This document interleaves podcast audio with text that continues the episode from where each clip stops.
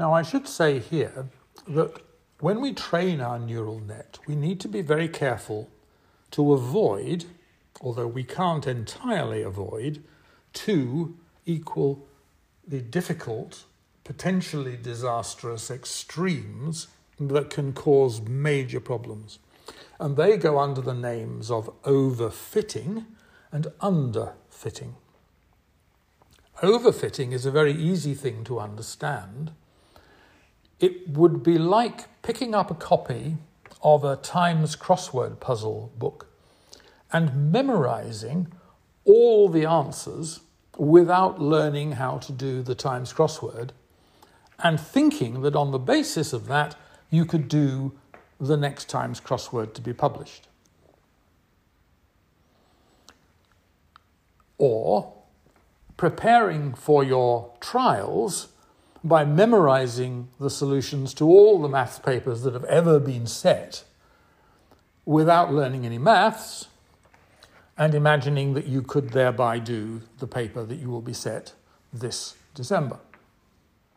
That is overfitting of a sort. It's a rather crude example. What it means is you so tightly bind your neural net to the training data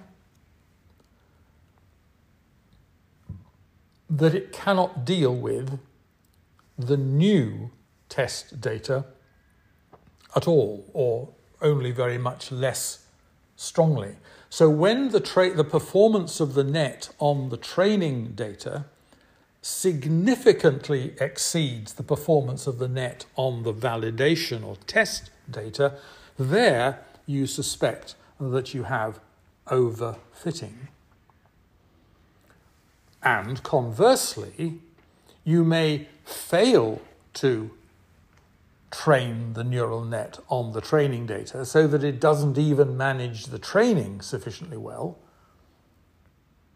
And that would be underfitting, and it still won't be able to do the validation. And so, somewhere between there, on a sort of Goldilocks principle of not too much, not too little, not too hard, not too soft, not too hot, not too cold, you're looking for a sort of sweet spot, a sweet area, which is somewhere in a region that you can afford in terms of computational time, in terms of the amount of data, in terms of the amount of energy that you're going to use, and that doesn't suffer from overfitting and doesn't suffer from underfitting. It's just right.